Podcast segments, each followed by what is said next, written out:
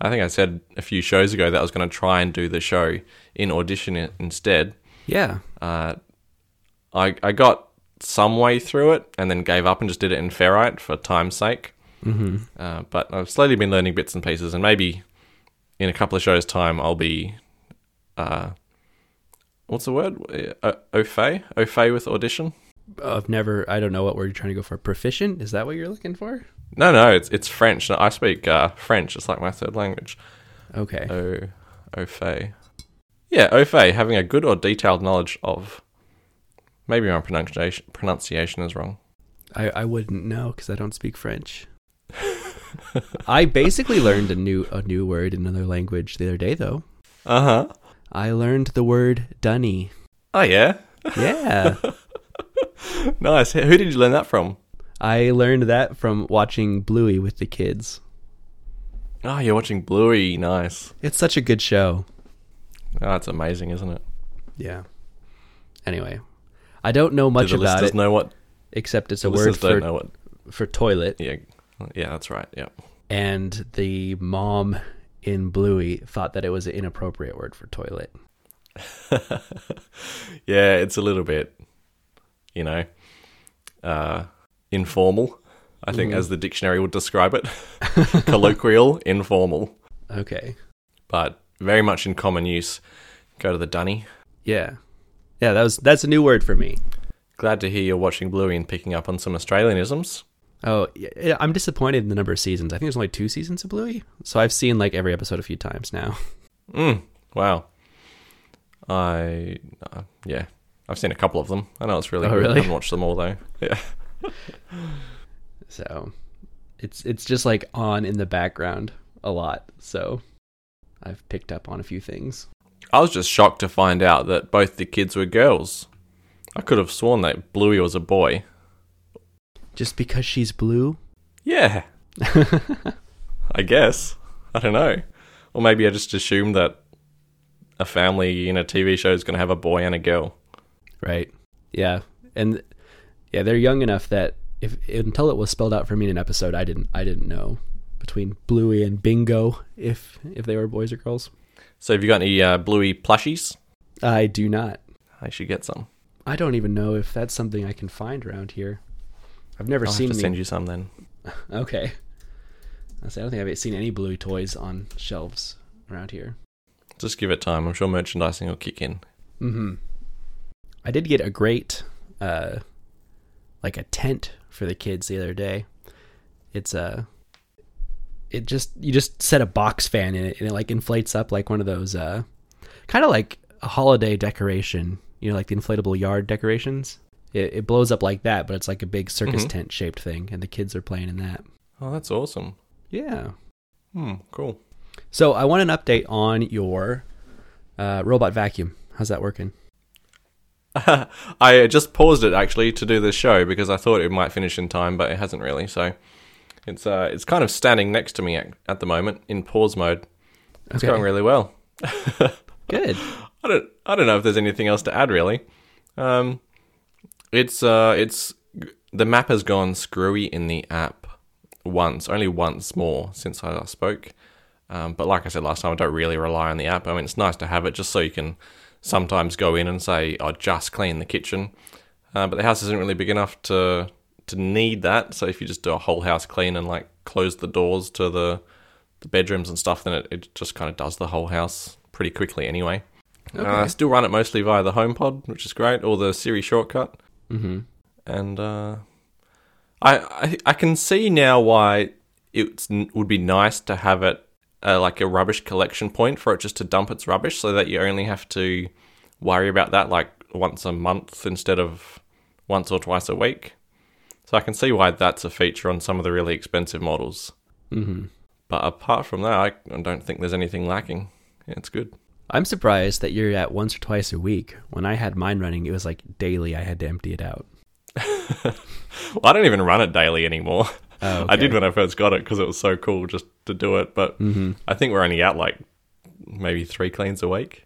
You know, I wouldn't have thought that I need to run it daily, but every time I ran it, it would fill up with junk. So I'm like, oh man, my house must be really dirty.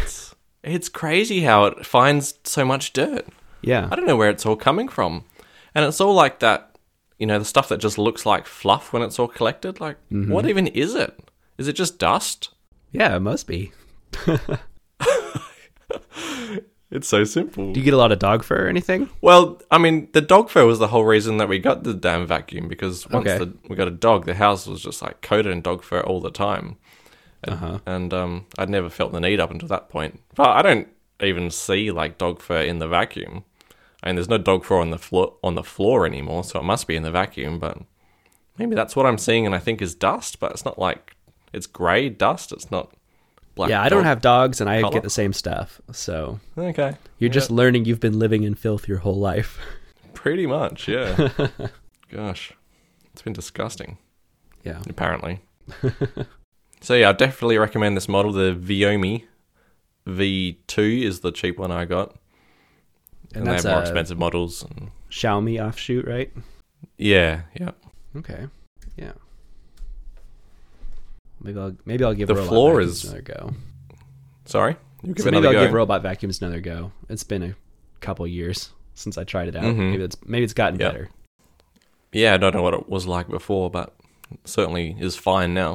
I'm trying to see. Um, have you ever seen the YouTube channel Vacuum Wars? I probably have spoken about them on the podcast before.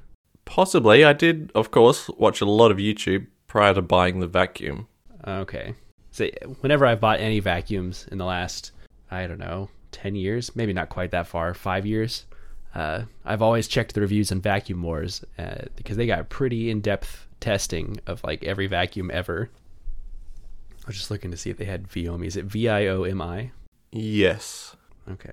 I'm not seeing any matches on the channel. They might not review the the ones that are super low end. I don't know.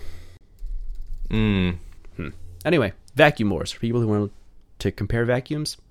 Even if you don't, even if you aren't in the market for vacuums, I've somehow been very entertained by just a guy vacuuming the same room over and over again.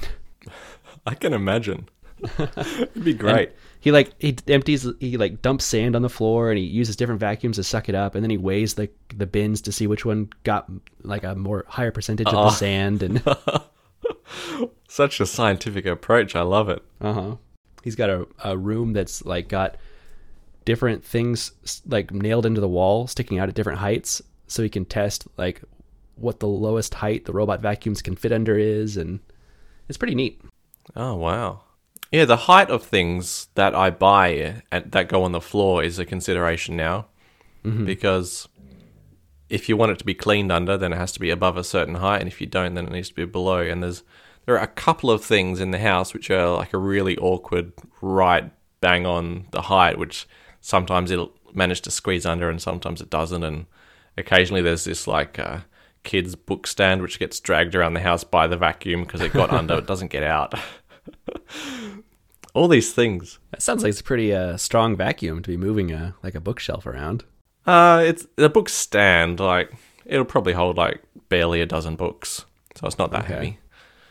Yeah, but uh, yeah, all these things to consider.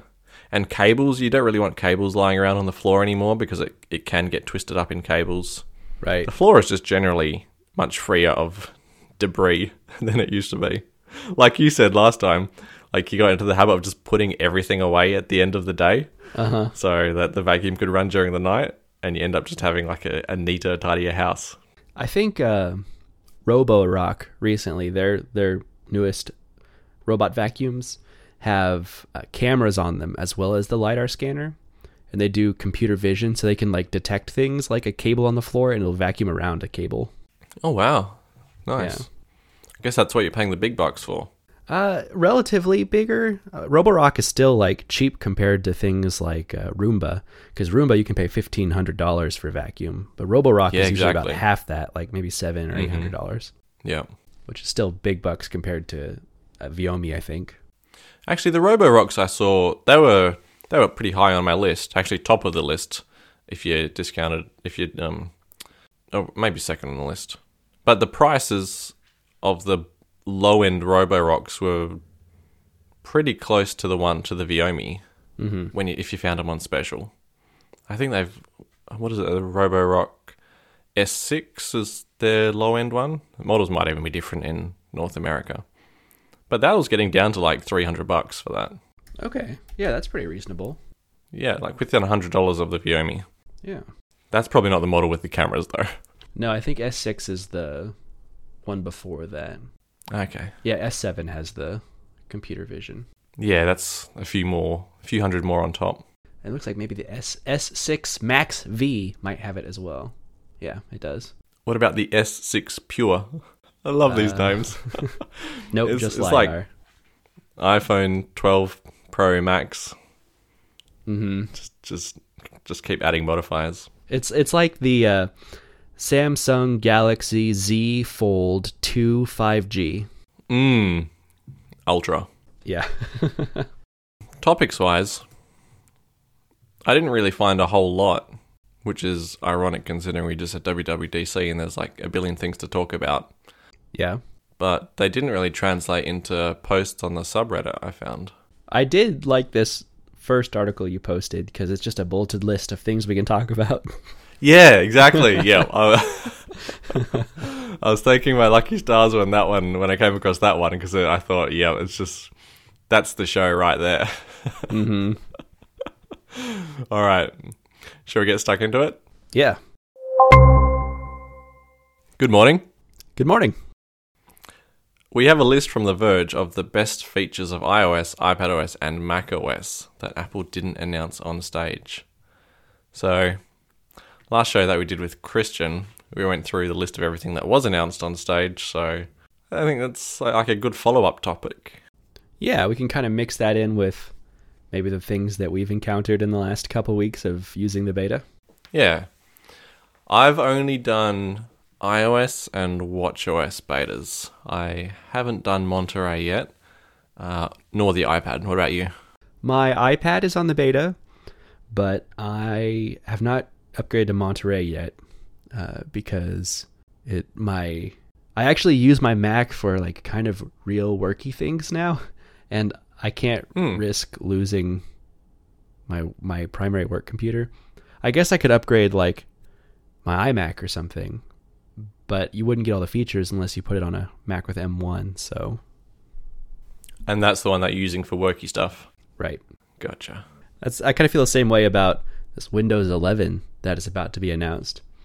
Uh, my work computers are such garbage that I gave up on using them uh, a year and a half ago when I had when I stopped having to go into the office.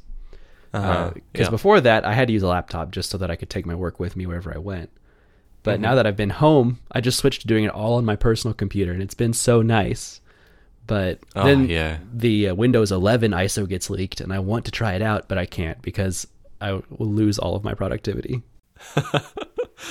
I only saw that there were some screenshots, not that there was a whole ISO leaked. That's crazy. Yeah, it is. So it actually doesn't look like it's that. I'm sure there's a lot that I maybe hasn't been announced yet or isn't in this ISO, but it looks like a reskin of Windows 10 without too much else changed. I was under the impression that Microsoft was just doing iterative, uh, not iterative, but uh, like Windows 10 was just going to be Windows and they were just going to ship small updates in perpetuity. That's like what there they was never going to be a Windows 11. Yeah, that's what Oh, they, they said that. Yeah, okay. Yeah, they said that like five years ago. Um, but I guess they realized that people aren't getting excited about like little incremental Windows updates, and if they want to get people excited, they got to put a new number behind it. Mm, okay. Do you really have to be excited about it though? No, definitely not. No. I guess we get excited about macOS updates though. Uh, yeah. I mean, I think I think I'm, trying. I'm trying to think just back me. to to uh like the, when the big Windows updates came out. Like we got went from Millennium Edition to XP, XP to Vista, Vista to Seven.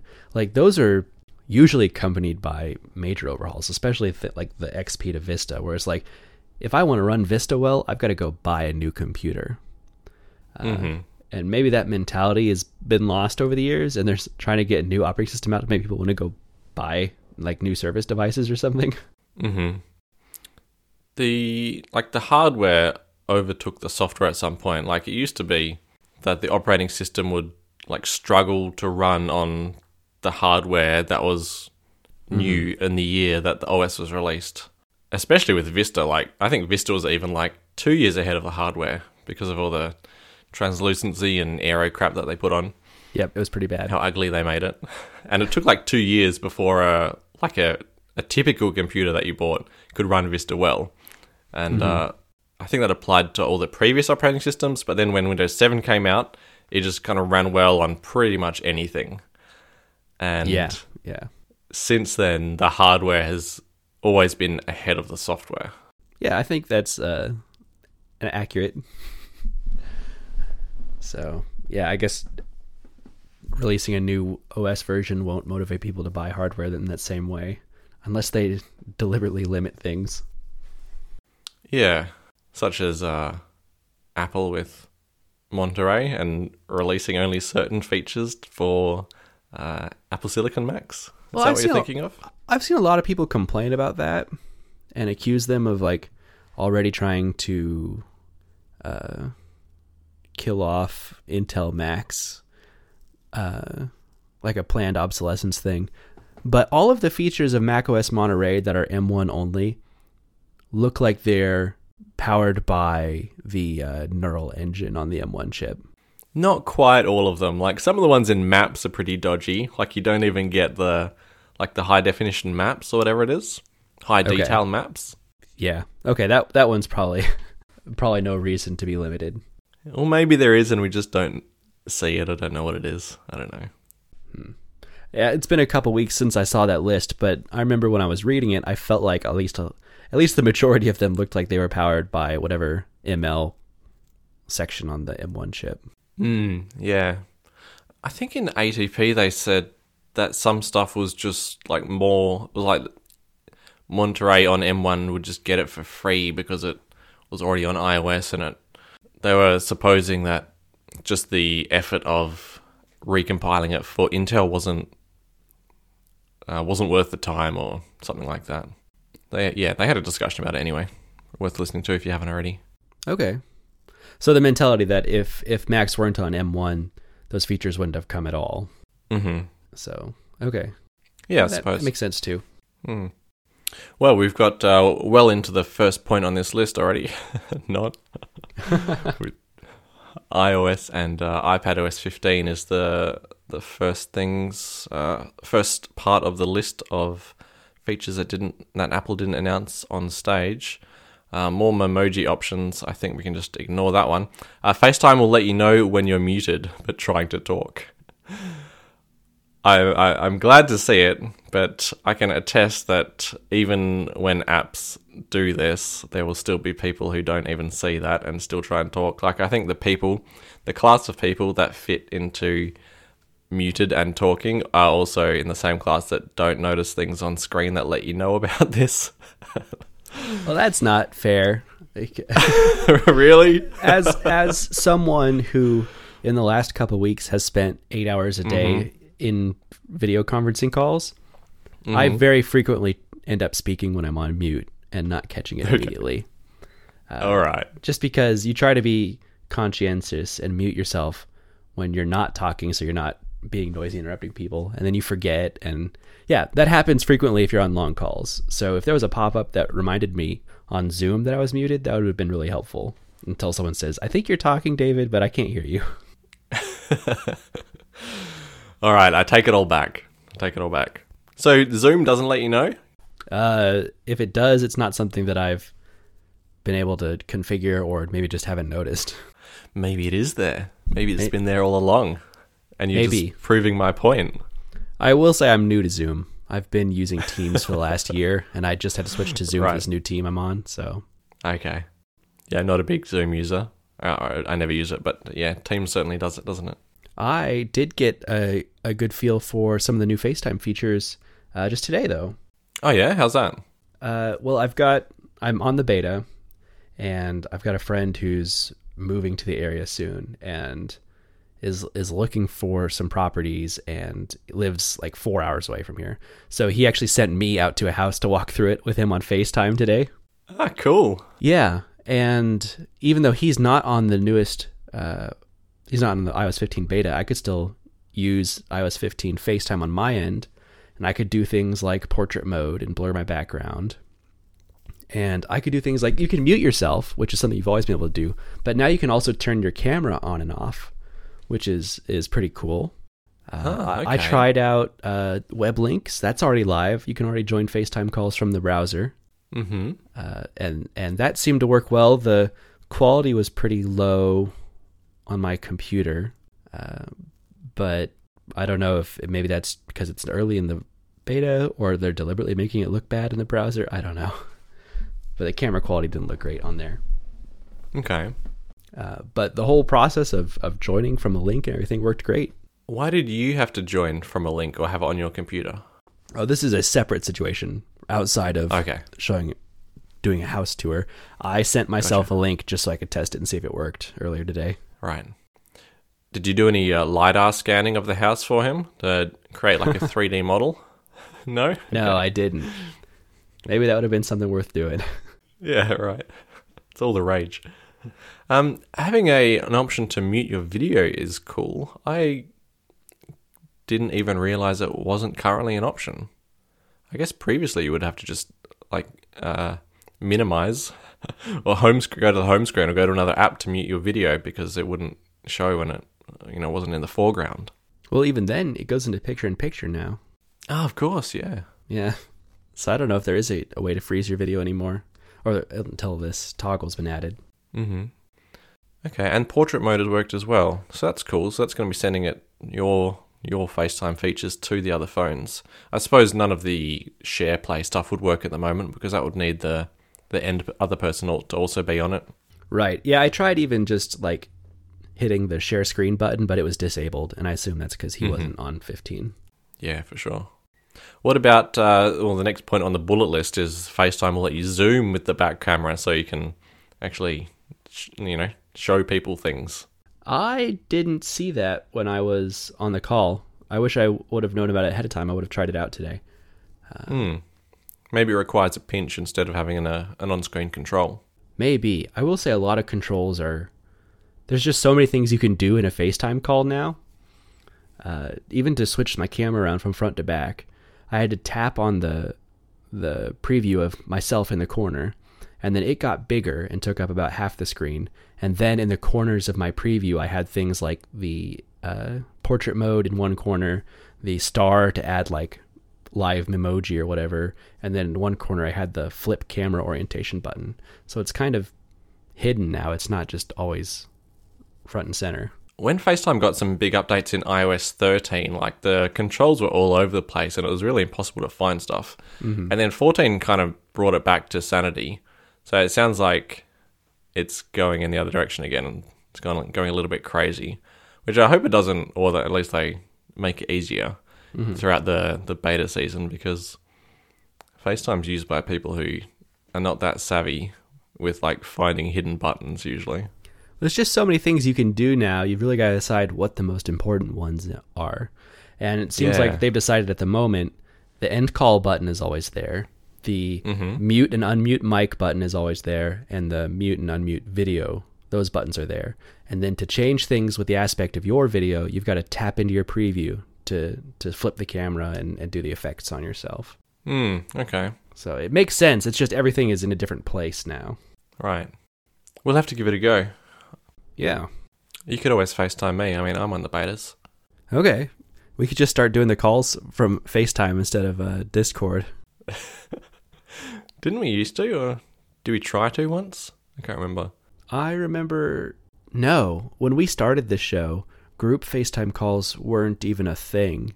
And we were complaining that we were recording on a Mac, sharing the files with iCloud.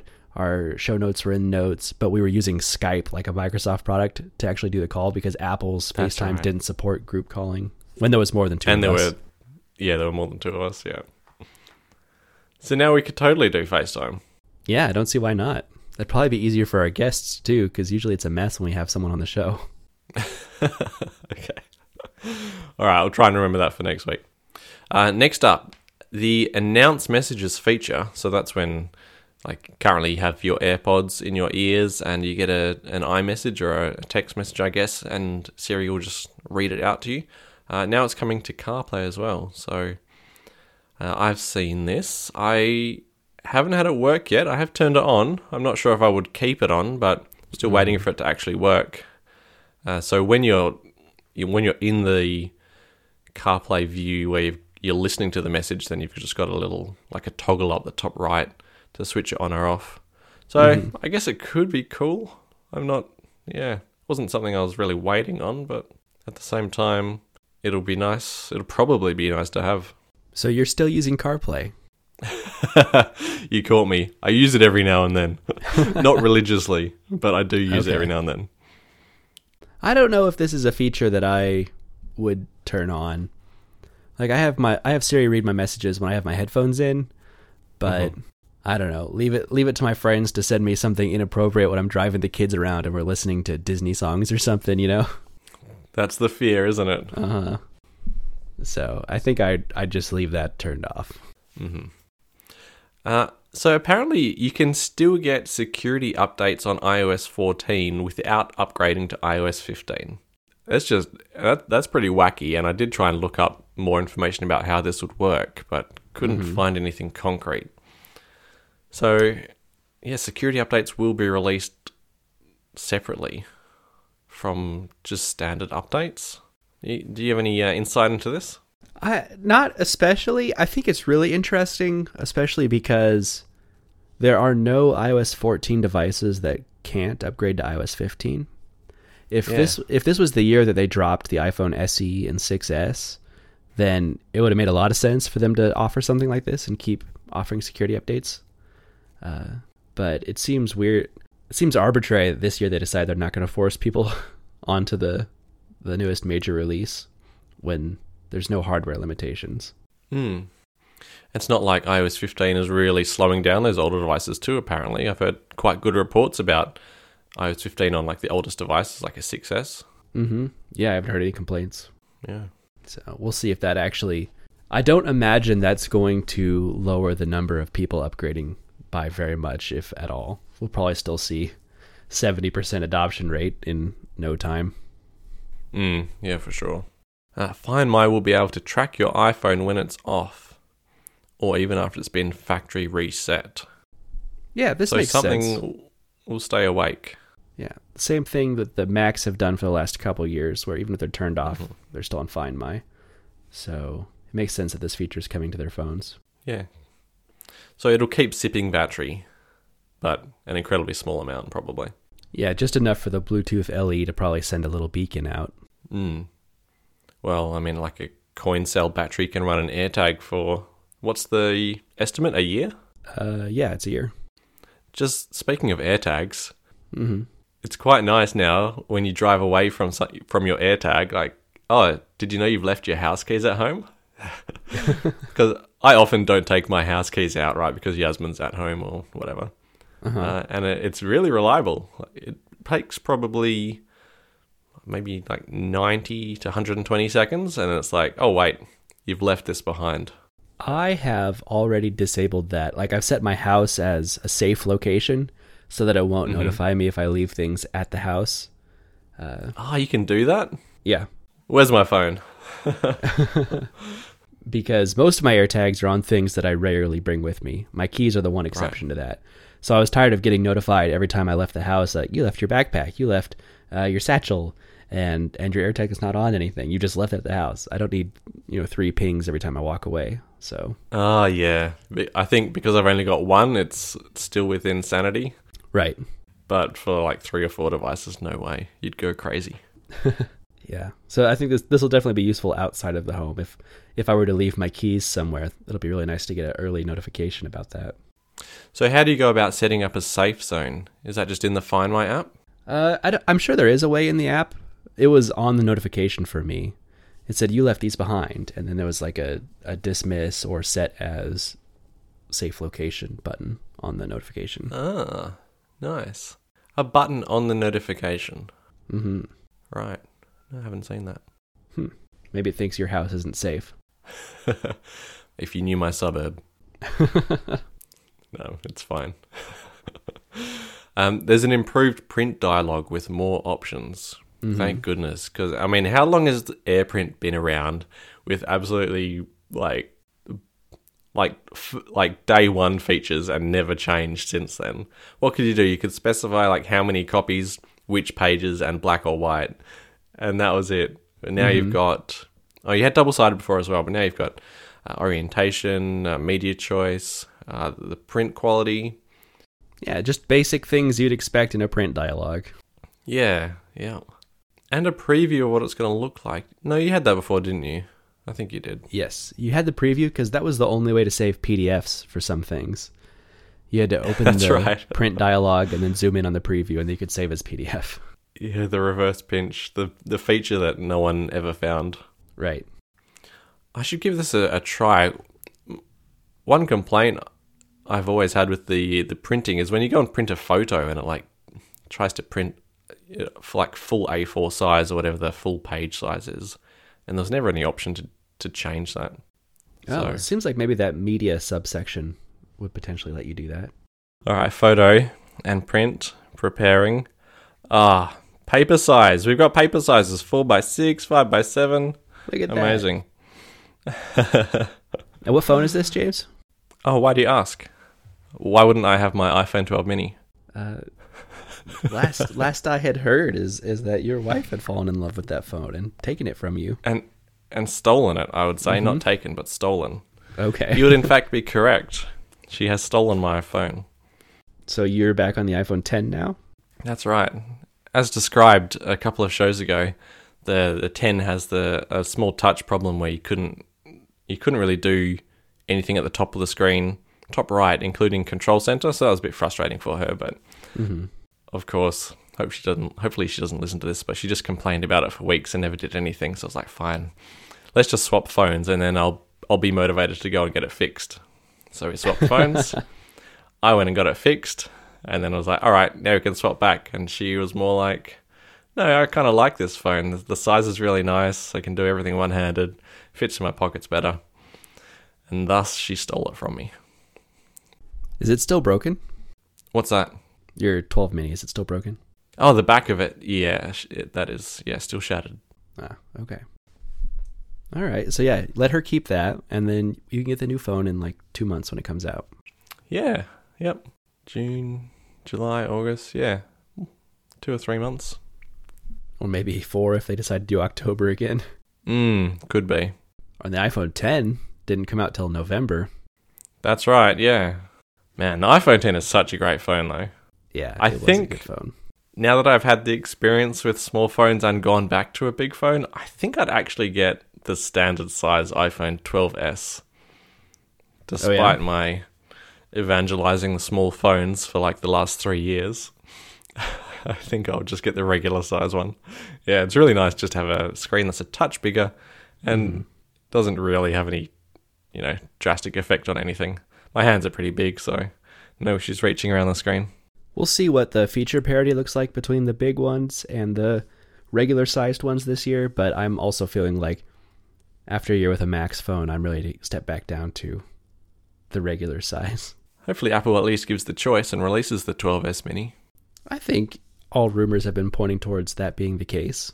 Yeah, I thought it was the opposite. Everything I've heard is that they've already got whatever machining in process to do it this S year update for the mini, but they're not going to continue it after that. Mm, that makes sense. Because the form factor is probably, I mean, the, what do you call it? The industrial design is going to be identical, you'd guess. Right. Uh, well, when we do get new phones, we'll get free temporary iCloud storage so that we can back up the old one and transfer it to a new one. That's a nice idea. This is really nice. They need to extend this also to uh, just iOS updates because uh, I think my my parents specifically have held off on getting iOS updates because they try to do it and they get notification that says you don't have enough storage on your phone, and Hmm. they're not they're not paying for the iCloud storage. But if if Apple could just give them the free you know few gigabytes to back their stuff up for the couple hours it takes for the update to go through, that would be really nice. Even just to offload stuff. So, do you know what it is that's taking up the space? Because there's already the feature to like temporarily offload apps and app data and then pull that back.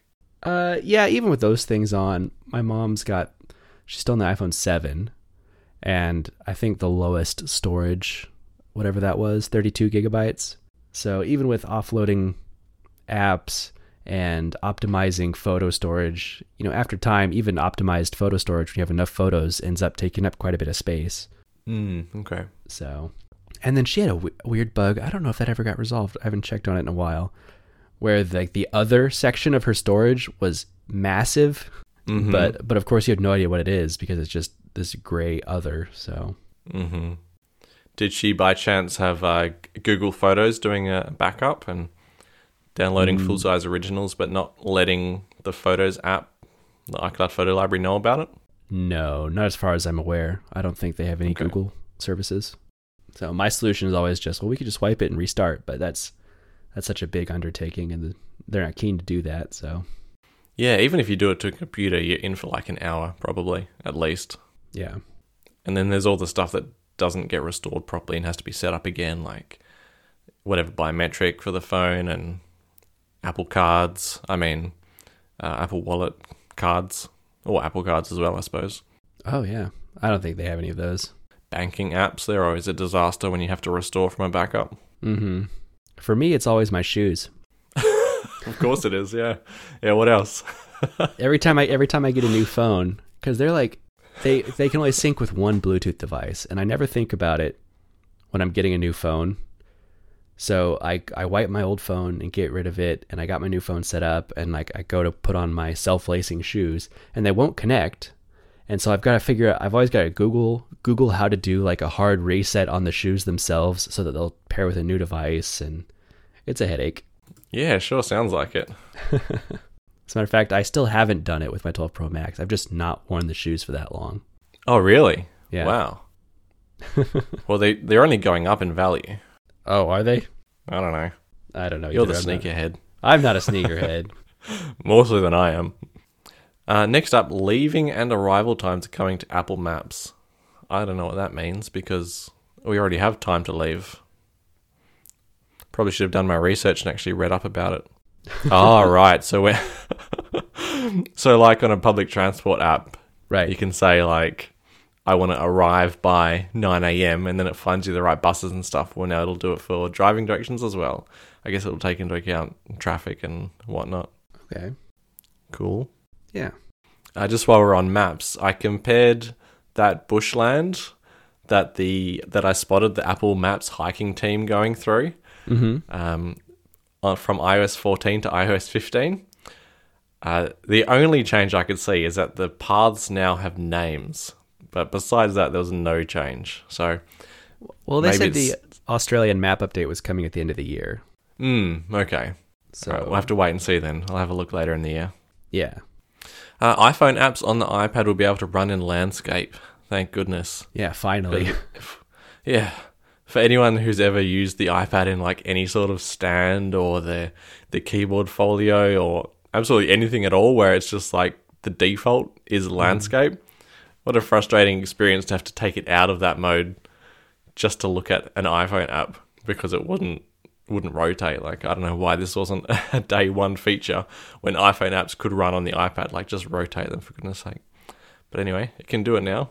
the iPad more and more in the last few years is very clearly being designed for landscape to be like its primary orientation. Mm-hmm. Uh, I'm sure that's an aspect of all the keyboard cases. It's always in landscape mode in those uses. Especially with iOS 15, though, the home screen on the iPad looks awful in portrait orientation. Oh, how so? Uh, I imagine it's because of the addition of widgets, and they had to redefine the grid layout for the apps. Um, but you've got big, uh, I guess, pillar boxing in portrait orientation, where you've got blank space on either side, and your apps are limited to being only four across again now in portrait Oh, orientation. hmm Wow. so you've got yeah, big blank space on both sides, four apps across in the middle, and that way your home screen is still two widgets wide. Uh, because I guess I think it's only five you could have before, but they're spaced more. But that doesn't. That's like two and a half widgets wide, so it wouldn't it wouldn't work well. So they artificially limited that. Mm. So yeah, I'm actually not a fan of the iPad's widget redesign. I can have less apps on my home screen now. Uh, whereas in the past, when you had the like the swipe over permanent widget column, it didn't it didn't take apps off of your home screen to show the widgets. It just condensed them. And now right, yeah. adding widgets takes up space on the home screen. So I can have less less content as a whole. I can have widgets or the app icons. Ah, gotcha. Okay. Yeah, it sounds frustrating. Yeah, I haven't come up with a layout I like yet. Are you using your iPad much these days? Uh, you know, not really. Uh, So it hasn't frustrated me too much. IPad sits on my desk, and its main use is maybe responding to text messages while I'm working. Mm-hmm. But because its other main use that it's had over the last year is probably viewing recipes while I cook, and I have not cooked much uh, in the last few months, so I don't even use it for that anymore. Are you still on the HelloFresh bandwagon? Uh, I was using a service called Dinnerly, which is That's similar right. to HelloFresh. They sent you ingredients, and I, so like a month or two ago, I switched teams at work, and I'm working on a new product now. And the overlap, because there was a period of time where I was working on both teams, uh, and then trying to ramp up with this new team after I fully moved to them. I've I've had less time, like over my lunch breaks, to maybe spend 45 minutes cooking. So I stopped. I stopped cooking my meals, and my ingredients were just going bad. And so I canceled that service, and I started one called Freshly, which instead of sending you ingredients, they send you like a meal, and you just got to warm it up. Ah, nice. Uh, and I've been doing that, but it's it's kind of it's just like a little bit nicer than a freezer meal. Just a little bit though. Right. Like it still comes in like a little plastic tray with the film over the top. And it's like all supposed to be mm. prepared fresh before they send it to you. So it's not it's never frozen food. Like you're it just sits in the fridge. But mm-hmm. it's only slightly better than a freezer meal and it's really expensive. It's a lot more expensive than my last service was. oh, really? So So, it's it's still bulk prepared food. Yeah. So I'm my subscription to them is not long for this world. I just have to find what my alternative is going to be and then I'm going to be canceling them. Mm, okay, okay. So Um, there'll be push notifications to tell you when it's going to rain. So people have already seen these in action. Yep. it doesn't look like rain data is in Australia yet. I do have the option to turn on the notification. So in the weather app and then the list and the dot dot dot, it's there. But uh, like even the rain radar just shows blank when it's raining. So it looks like it's coming. Or they forgot to turn it off for Australia. I don't know. but but there's nothing there for me yet. What about you? Uh, yeah, it's worked fine for me. iOS 14 had a little bit of rain stuff from Dark Sky already. Like I got the hourly precipitation graphs in iOS 14, and yeah, now that I'm on iOS 15, I've I've started to see some of those rain notifications. Hmm, cool. Uh, you'll be able to schedule HomeKit devices with Siri. It's cool. Mhm. Instead of navigating the the Home app, which a lot of people find confusing. Worth noting that you have to have like a HomePod or something in your house for that to work. Uh, yeah, like a, any of the Home Hub devices, like a HomePod, Mhm. Apple TV, even an iPad can act as the hub, Right. but not a phone. I this is kind of related. I think they're starting to use the U1 location data on things like uh, the HomePod Mini for uh, predictive stuff in iOS 15. Um, I've I've turned on some smart stacks again uh, in this latest one because they've added the option for smart stacks to uh, not only dynamically show you the widgets in the stack, but also dynamically add widgets in as it thinks they could be useful to you. Hmm. And one of them that I got prompted with the other day, uh, like you get the regular stuff, like at this time of day, you usually open this app, or when you turn put on your headphones, you usually you know play this podcast. I get those, but I got one that prompted me with an app. I don't remember what it was, but it said it was based on my location in my home. I usually Oh, like the room inside your house. right. Whoa. So I don't know how it'd be going off of that because I think GPS wouldn't be accurate enough. So No I, I'm wondering if it's using the U1 or um, proximity to Bluetooth devices. I don't know, but that was an interesting prompt. Yeah, cool. That's awesome. Yeah, Time to get some uh, HomePod minis then. Yeah, put them all around the house. Yeah. At least four. Mm-hmm. Yeah, just so you can outnumber me. Yeah, then I'll have five HomePods. Well, we'll be, we'll be Oh, wait, no. Five. If you count minis and maxis, you've got more than that, don't you? I have five total. Yeah, Yeah. All right. I need to get. Yeah. I need to get five minis then. that's a small investment. That's still less than a, a AirPods Max. Which is ridiculous. Yeah. Safari's getting pulled to refresh. It's. Yeah. I didn't know that until I, I read it here, and then I went and tried it, and uh, it works as advertised. Yeah, same here. I was very happy to see that because I was initially frustrated that the refresh icon was hidden behind an ellipse uh, in Safari. But now that pull to refresh is there, uh, I think I'm fine with that. Yeah, it's fine. I it's probably going to take me three years to remember it's there reliably because it hasn't been there for so long. And they'll redesign Safari between now and then. Yeah, yeah, it'll be gone. Yep. Yeah. Um, accessibility, text size and contrast set on a per app basis. Cool. Uh, EXIF data and adjusting photos EXIF data, like the date and time, is now in the Photos app. That's pretty goodness. cool. That is really, Oh, really so cool. good. Yeah, I love it. Especially because my my camera or it it doesn't set the time zone properly on videos. Like a lot of cameras don't do it properly on videos. So Mm-hmm. I, I have to adjust the time on every single video that I record on the on the actual camera, not on the phone camera. I'm talking about a physical camera. And uh, yeah, so it's nice just to not have to go to the computer to do that. And yeah, EXIF data, I love it.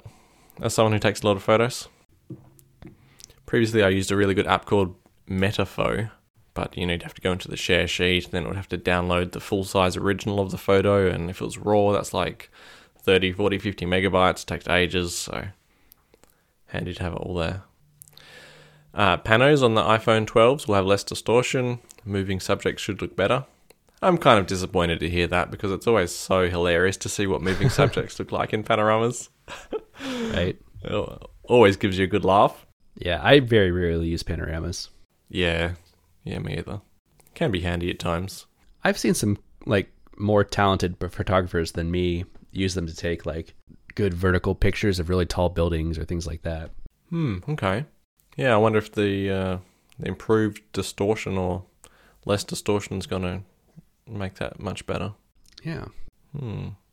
Uh, still on photos, you can specify things that shouldn't show up in the photo widget or memories. So, good boy, goodbye to all the ex girlfriends and boyfriends. Mm-hmm. Pretty handy. It, here is the next one is possibly my favorite feature in iOS 15. Okay. It's competing with the EXIF data in photos. Really? Spotlight from the lock screen. Oh, no more do you have to swipe up and then exit an app maybe and then swipe down on the home screen to open an app. You can just straight from the lock screen, just a little swipe down and jump straight into an app. Ah, it's made basically every single interaction with my phone, every pickup, which is numerous every day, like 50% faster. Do you use Spotlight to launch most of your apps? Yeah, yeah, definitely. Oh wow. My home screen layout is like a screen of widgets and the app library. That's it. So I just launch everything from Spotlight. nice. Maybe I need to try that out. Yeah, do it. Maybe that'll help me with my iOS 15 beta issue I've been having. I don't What's know if that? you've experienced this, but I can't get off the lock screen. Uh, what? No, I've yeah, never had that. Like the swipe up to unlock gesture doesn't work 50% of the time. It'll uh, it'll just scroll through my notifications and no matter how far Oh. down I swipe up from, it, it will always just invoke the notification scroll. And I have to say, Yo Siri, go to the home screen for it to unlock. oh, that sounds painful. yeah. Either that or I've gotten in the habit of I can just tap an arbitrary notification to launch the app and then close the app. Mm. Well, I think this will solve your problems. Just to swipe down instead and just jump straight into whatever app you need to get into. Yeah. I'm telling you, it's I'll give amazing. it a try. Yeah. and that Um, combined with Siri suggestions being right there and that swipe down, maybe the app I'll want to open will already be there. Yeah, could be. What else is on that screen? So swipe down. Yeah, Siri suggestions, even shortcut suggestions, which is cool. But that's Yeah. that's it on that screen. Can't you configure that screen? You can, I'm pretty sure. Oh, possibly. I've I've very rarely used Spotlight, so Not something I Really? Wow. I've got my home screens laid out in such a way that I know where everything is. That I, I Mhm. never have to search for it. I suppose that's one way of doing it. Probably the more sane way of doing it. The way iOS has conditioned me to do it after years of not having like an app drawer to just throw junk in. Mm-hmm. Yeah. My problem uh, Brazil's with getting. Sorry, go on. I said my problem with with throwing everything in an app drawer is that I probably just wouldn't use most of my apps. The only reason 50% of the apps on my phone get used is because I see them on my home screen and and think, "Oh, okay, I'll I'll open it and see what's new in there." But if if I Mm, didn't have the app icon reminding me, I wouldn't even ever think to search for it to open. Yeah, I do find that, but I've but kind of do it on purpose for that Yeah. reason. just trying to keep my screen time down and that sort of thing. It's just nice to not have the app there. Yeah, that's probably the healthier way to do it. Yeah. Although there's a small downside in that, uh, and it is configurable, but in the app library, you don't have badges, although you can turn it on. Uh, and oftentimes I'll like, you know, just forget that I have a notification on on one of my chat apps and then not respond to a person for a few days. but I mean, I could easily just move that to the home screen if I wanted to. Right. It's not a huge problem. Yeah. Ready for the next topic? Yep. I mean, the next bullet point filtering for spam texts in Brazil. Yay. Uh, Dragging and dropping files across apps on the iPhone. So the iPad's been able to do this for since when? iOS 12? 13? Yeah, it's been a couple versions. Yeah, it's been yeah, and it I've I've definitely tried to do it on the phone before and been a little disappointed, uh, perplexed that it couldn't because you can definitely make use of something like that, Oh yeah. And I think and and the tech was there, so Yeah, maybe closer to when the feature came out on the iPad, people were able to like trick the iPhone into doing it in certain situations. yeah, but you could it clearly right? Yeah. wasn't supported and it, it didn't work for everything. Mm. So yeah, this this will be useful. I, I guess for some people. Uh, I guess I could even imagine situations where sometimes if I want to throw an email or a photo in an email, sometimes it's easier just to drag a photo in there than to figure out what combination of copy pasting or opening the photo library from the email I need to do. yeah. Which of the icons in Mail gets you to the photo library, and not to the Files app? Right. Yeah, yeah, definitely a- be handy.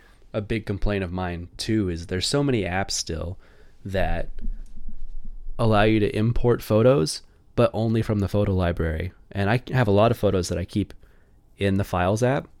And so apps that have never implemented support for the files app uh, hmm are frustrating because then i gotta go into files save it to my photo library then import the photo then delete the photo from my photos library. Uh, Mhm. so maybe drag and drop will solve that problem for me. And sometimes the photos like in some weird spot in the photo library, and you have to scroll to like ten years ago to find it and stuff like that. yeah because the exif data is all messed up on it Yeah, some apps just don't show like the recent album, which is just like the album of what things were added to the photo library, that, that order, right and that can be annoying. In in the end, I've just like got a bunch of favorites that are only favorites because I need to access it more easily mm-hmm rather than actually be a favorite. Like the show art for this podcast is one of them. It's a favorite because I always need to use it, and Ferrite doesn't look in files. Yep, that that's a classic one for me. I always am adding and removing our show art from my photo library. I refuse to leave it in there. Mail is getting a widget, and Sleep is getting a widget. Cool. Cool. I haven't looked Yeah. at them yet. Uh, yeah. I've seen the sleep one because my smart stack has thrown it in every once in a while. Mm-hmm. Uh, it's it's really good about telling me I don't get enough sleep. So, yep. oh, that's actually what the bullet point Are says you here. Sorry. That's that's what the bullet point says here. There's a widget to show you how Yes. poorly you slept. What are you using for tracking your sleep at the moment? Uh, nothing. I don't even leave my watch on at night.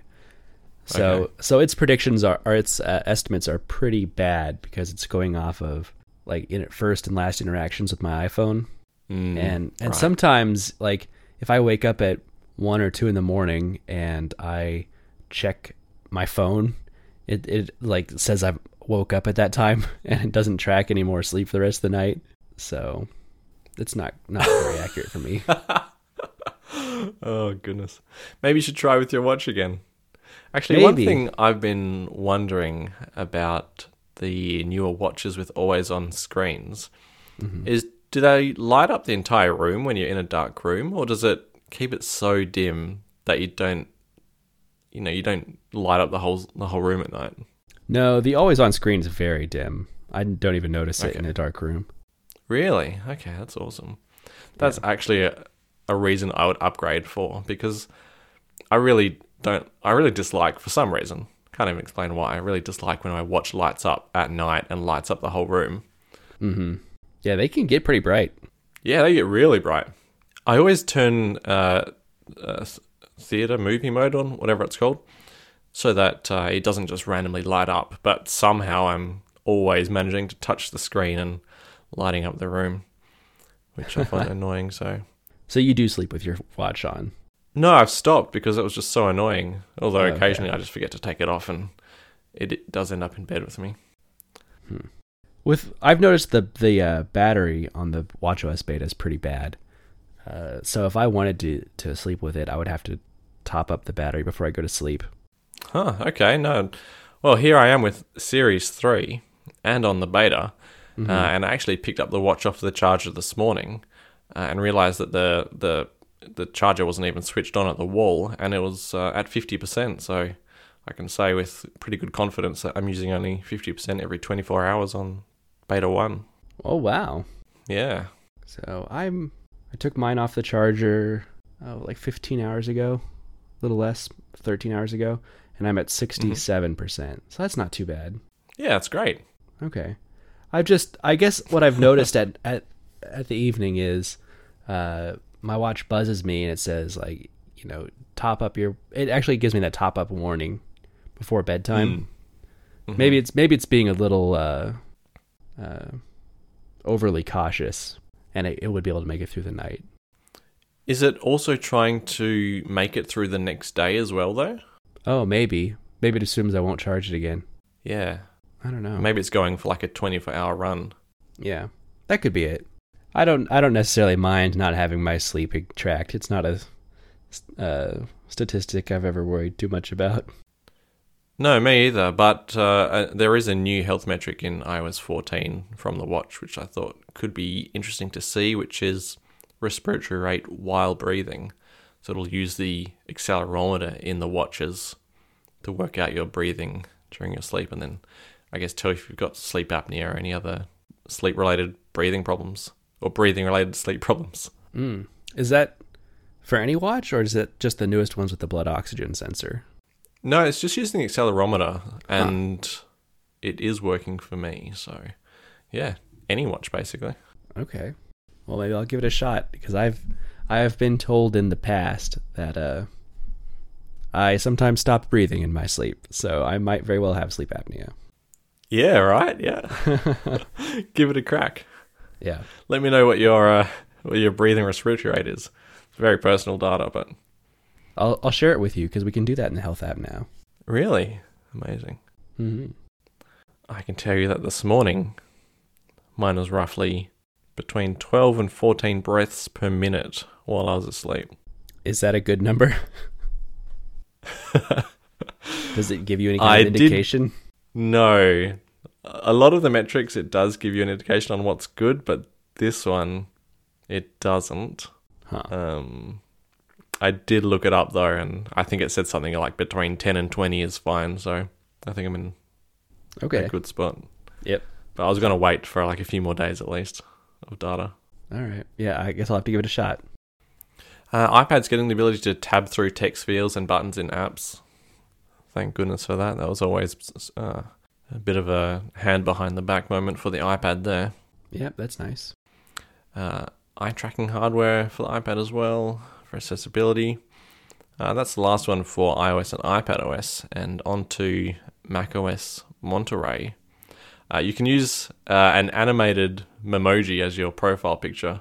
Actually, I'm Mhm. not sure if it's animated all the time, but if you get your password, it'll shake its head, which is. I just cannot wait to try it. Cause It is. It is a little animated because uh, you. Oh, Walk yeah? Up, You walk up to the computer and it looks like it's asleep until you start interacting with Mhm. it, and then your Memoji wakes up, and So it's pretty cute. Call me crazy, but I would jump on the Monterey beta just for that. All right. Yeah, you're crazy. All right. I'm not sure I'd even see it though with uh, Apple Watch unlock. Often the the computer's unlocked before the screen's even awake properly.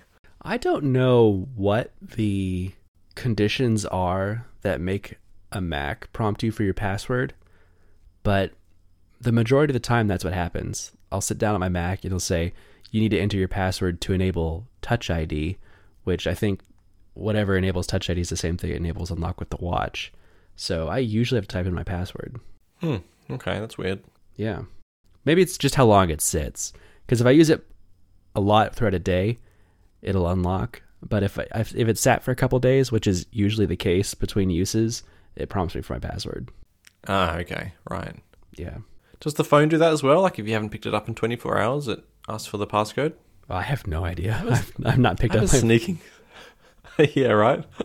who d- who does? But I do have a sneaking suspicion that there's some sort of timeout like that.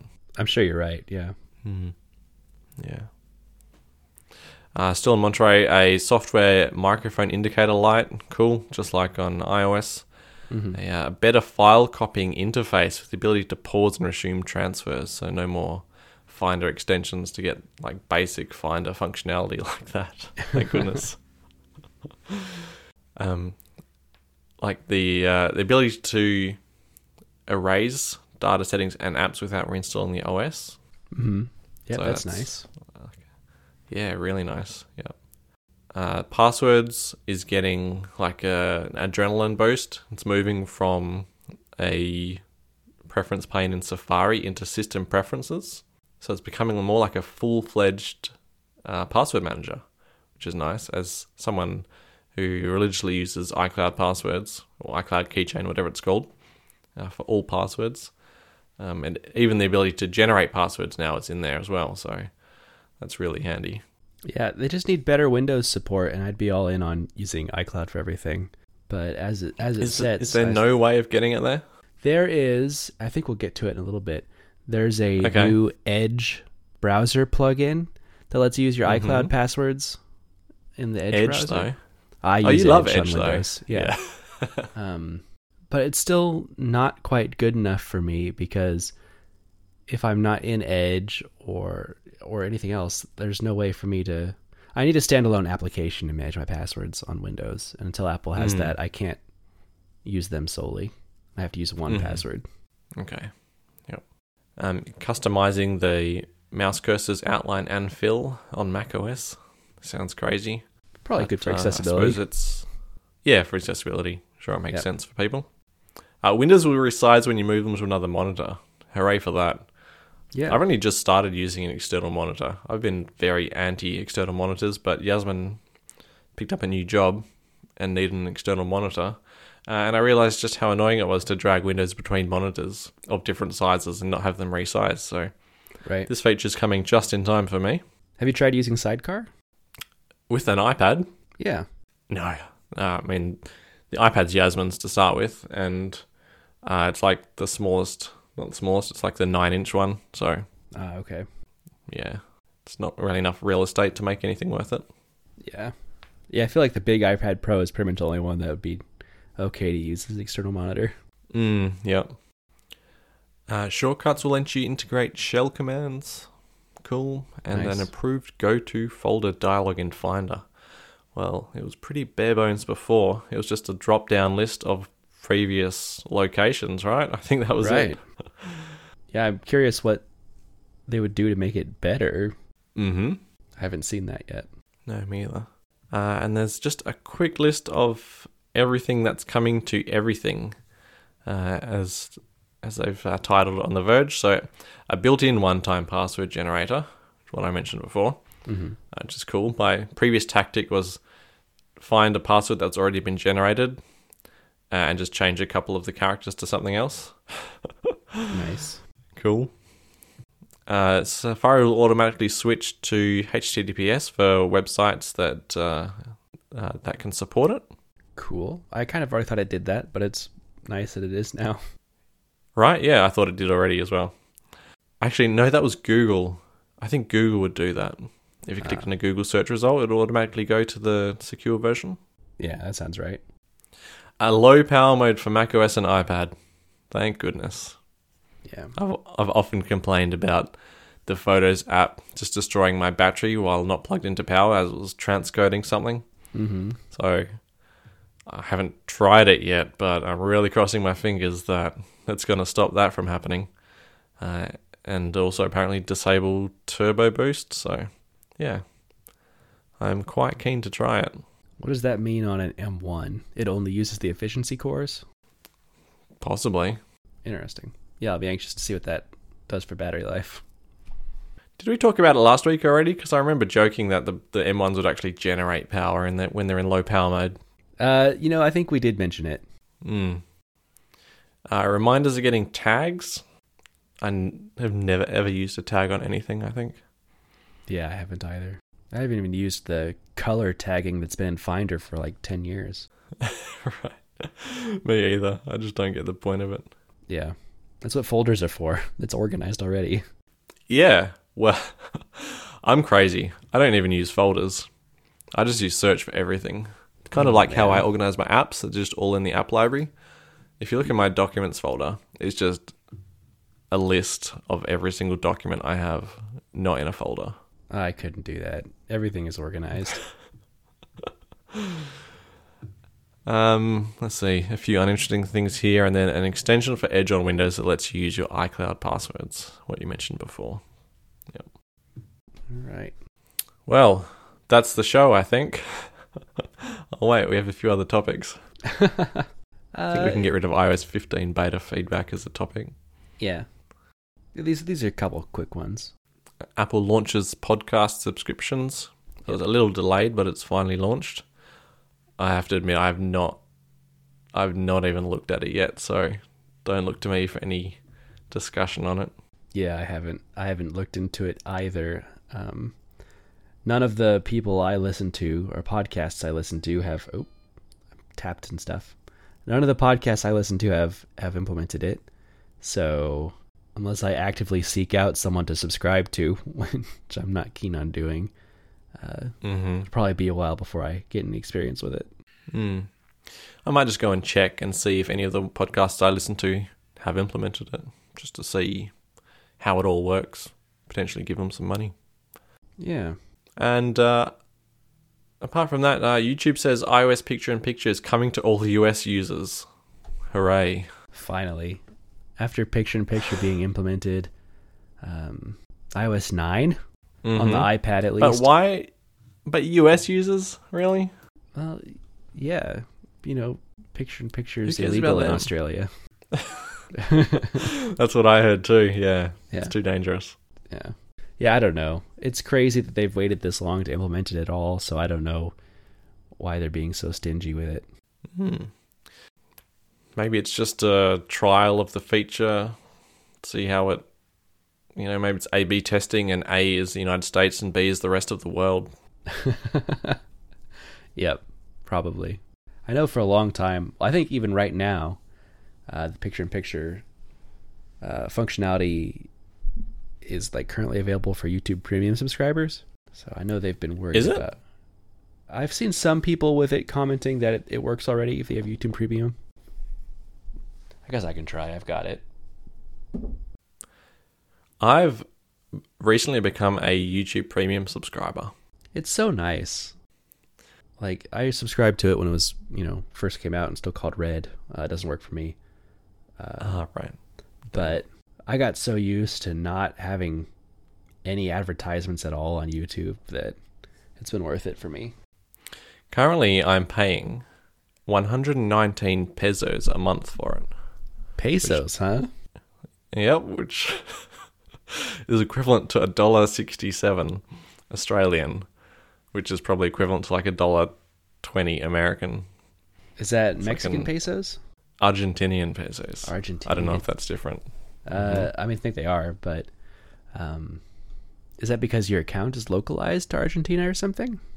No, it's actually quite trivial just to make a VPN to another country and then add your billing.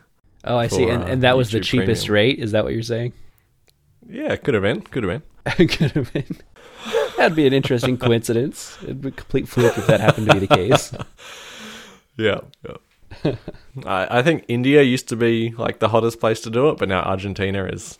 So Oh, okay. I've only just become uh, familiar with this process for getting YouTube Premium at a discount. So we'll see how long it lasts, and cross my fingers that I, I don't end up paying with like cancelled uh, Google account. Speaking of changing your location, uh, the A- iCloud Plus secure relay feature Mm-hmm. behaves weirdly with uh, two factor authentication on Apple accounts. I've found that the devices that I have the secure relay on, when I try to sign with an Apple account, I'll get that notification that someone's trying to sign in, but instead of being my location, it's like somewhere in California or something. okay, because one of the the endpoints is probably in California. right. I guess they they might not have turned on all the endpoints yet. Well, I, yeah, I'm not sure 100% how this works. I'm not sure that they'll be able to account for this because I, I read just the smallest amount on how secure relays work versus VPN. Mm-hmm. And it seems like one hop you're going to Apple and one part of, of your request is encrypted, like where you're going. Apple doesn't know what website you're going to. Mm-hmm. And then it jumps from Apple's relay to a different relay, and that relay uh, doesn't know where you're coming from. It's like what your IP is. And Mhm. and those two separate encryptions together make it like impossible for you to be tracked or for for where any one party knows who you are and where you're going. Right. So I'm not But- sure how two-factor authentication could ever account for that. When you say the first hop is Apple. I don't know if it's actually going to be Apple or just a different CDN because like Apple doesn't have a presence in Perth. So Right. it's probably going to like AWS and Apple says that's them because it's their servers on AWS and then going to Cloudflare after that and then onwards. Yeah. Yeah, you're probably right. Because they said that the localization thing, the source of the traffic is going to no longer be like your specific IP address, but it'll be the city that you're in, Oh, okay. which would mean the the endpoint, I guess, or the endpoint would have to be pretty local to you. Mm-hmm. And so for it to say California now, I'm thinking they just haven't enabled them all. Yeah, that makes sense because the relay feature wasn't working at all initially when I got the beta, and it seems like they turned it on in the last few days. Okay, cool. Yeah, I haven't seen any changes in behavior yet for me. I mean, the way my ISP deals with with traffic is weird anyway. Like often my traffic will say it's coming from the other side of Australia with no like VPN or anything happening. So I don't know if I'd even be able to say if I noticed a difference. Hmm. Hmm. Anyway, I can't remember how we got here. Uh, you're you're talking about how you're optimizing your YouTube Premium billing. Oh, right. Optimizing. That's a good word for it. Uh-huh. I don't think I've got anything else to say though. No, I don't either. Just about time was all I wanted Okay. to say about that. About time. About time that YouTube's adding this feature. Oh, about time. Yeah, about time. Yep. I thought you were saying you're talking about time. Mm, Anyway, Watch OS. I I am James VDM on Reddit and on Twitter. and I'm Jellywoot on Reddit and Twitter. And you can find the show notes at reddit.com slash r slash the R Apple Show. Uh, thank you for inviting me to Clubhouse. Have you found it useful? Have you listened in on anything yet? No, not yet. So it was probably only 23 hours ago that I got invited, that you Mhm. invited me. Um, I went through and followed people and then even found like a group that I thought would be interesting and followed it, but um, I haven't I haven't even really had time to go back and actually have a look at it yet to see how it all works. I certainly haven't been notified about anything. Yeah, yeah. I I was joined Clubhouse like a week ago, and I followed uh, pretty much everyone that I follow on Twitter that's on Clubhouse. I followed them, and a handful of hmm techie topics. And Yep. after doing all of that, I've got one notification the last week that I think Rene Ritchie was doing a Clubhouse with some other people, and it was not it was not at a good time for me. and by the time I was able to hop in, it was already over. So Ah, that's been my whole experience with Clubhouse, except for when I invited you, and you joined Clubhouse, and I got a notification that said, you know, James joined Clubhouse. And so I tapped on the notification, thinking it'd take me to your profile so I could follow you, and it immediately started a call with you or a, a Clubhouse chat room. did it? Yeah, I didn't say anything about that. Okay. Yep.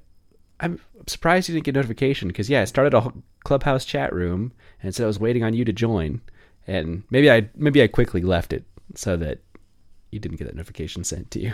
Mm, yeah. But not the expected behavior when I tap on a notification like that. No, it's rather horrifying behavior. Uh-huh. What if like some uh, some sort of celebrity joined and then you got a notification and tapped on it and it like started calling them? Oh, I, I don't know. I think it has to be someone in your contact list or maybe someone that I invited to Clubhouse Mm, okay. that I got that prompt. My contact list is full of celebrities though, so Oh problem yeah. still exists. yeah. So, yeah, because it said it said uh, something along the lines of your friend James just joined Clubhouse. Uh, you know, welcome welcome them or something. And so Welcome them with a surprise phone call. right? Yeah. Hmm. So you're on the uh, WatchOS beta. I am, Right. yeah. Do you still have my watch app on your watch? No, long gone. I don't even have the same watch. Well, I didn't know if it maybe reinstalled when you set up your new new watch or anything. Oh, I wasn't on the test flight or anything, was I? I was just on the App Store version. I believe so. Yeah. Yeah, okay. Um, nah, I like when I get a new watch and stuff, I don't even typically restore from a backup. I just set up from scratch. So Yeah. yeah, that's my experience with with this beta.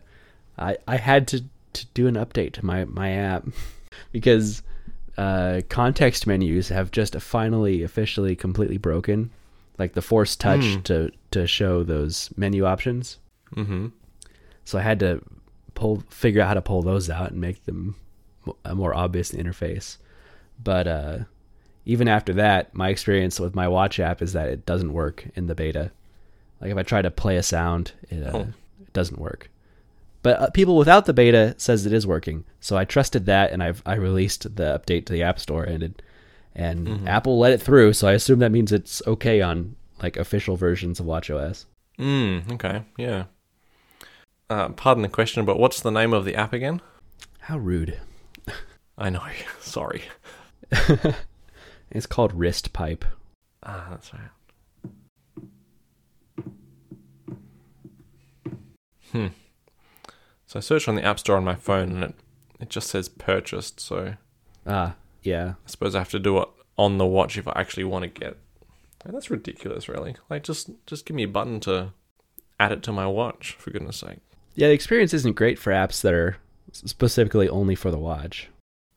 How are you liking the new messaging sort of features on the watch? Uh, you know, I haven't really used it at all. Like, I've responded to a couple text messages and seen that I've got the, um, like the apps icon now, but it's not something that I've I've actually gone into and, and searched for a GIF and and tried to send it yet. Hmm, okay. Yeah, I'm finding it a lot slower. It takes more taps to do stuff now, just to send a simple message. Before it was like tap the microphone, dictate, tap done. Now it's like tap the the text box and next to Mhm. it you might accidentally hit the apps box and then then it takes you to scribble. And then you're going to hit the microphone button which is absolutely minuscule and then dictate and then done and then send it. Yeah, it just Right. takes forever. It's kind of been a trend with a lot of updates uh, to Apple's platforms this year. Everything's kind of a few more taps to get to now. Mm. Except apps on the iPhone. Mm, I guess so. What else are you thinking of for more taps? Uh, just anything in Safari. Oh, okay. Like Yeah. everything is behind that ellipse menu now. Uh huh. Yep. Someone told me the Mac OS notifications now take three taps as well Three taps to do what? to get your action. Like if you want to reply to something, hmm it's now three clicks rather. Sorry, talking. Yeah, three clicks just to click on reply. Huh. Yeah, it was too bad when they redesigned widgets like a year ago and got rid of the action buttons on the notifications on Mac Oh, OS. yeah. Tell me about it. No reason when you have unlimited screen space that they would remove the buttons. Yeah. It's probably my number one wish to get those quick buttons back. Yeah. I mean, it kind of already is Alrighty. three taps because you got to tap on the notification to expand it, and then you've got to click the options button, and then you click reply. Really? Okay. No, if you just hover the mouse over it, then you have an options button already. Options, Oh, I see. Yeah. show more. Okay. All right. Well, that was a good length show, I think. Yeah, we really drug out a show without many topics. Hmm. We're good Yeah. at that. We are exceptional. I was telling uh, Yasmin yesterday, actually, that the whole concept that I thought of for five topics was five topics, five minutes each, get like a 30 minute show out. That was Oh, wow. before episode one. That was the plan. I don't. It didn't even last episode one, I think, but yeah, I think our first couple episodes were 30, 45 minutes. yeah, yeah. Never really hit 30 minutes, so it was always a touch longer, I think. Yeah. And then slowly it just It's it's Ballooned. kept getting longer.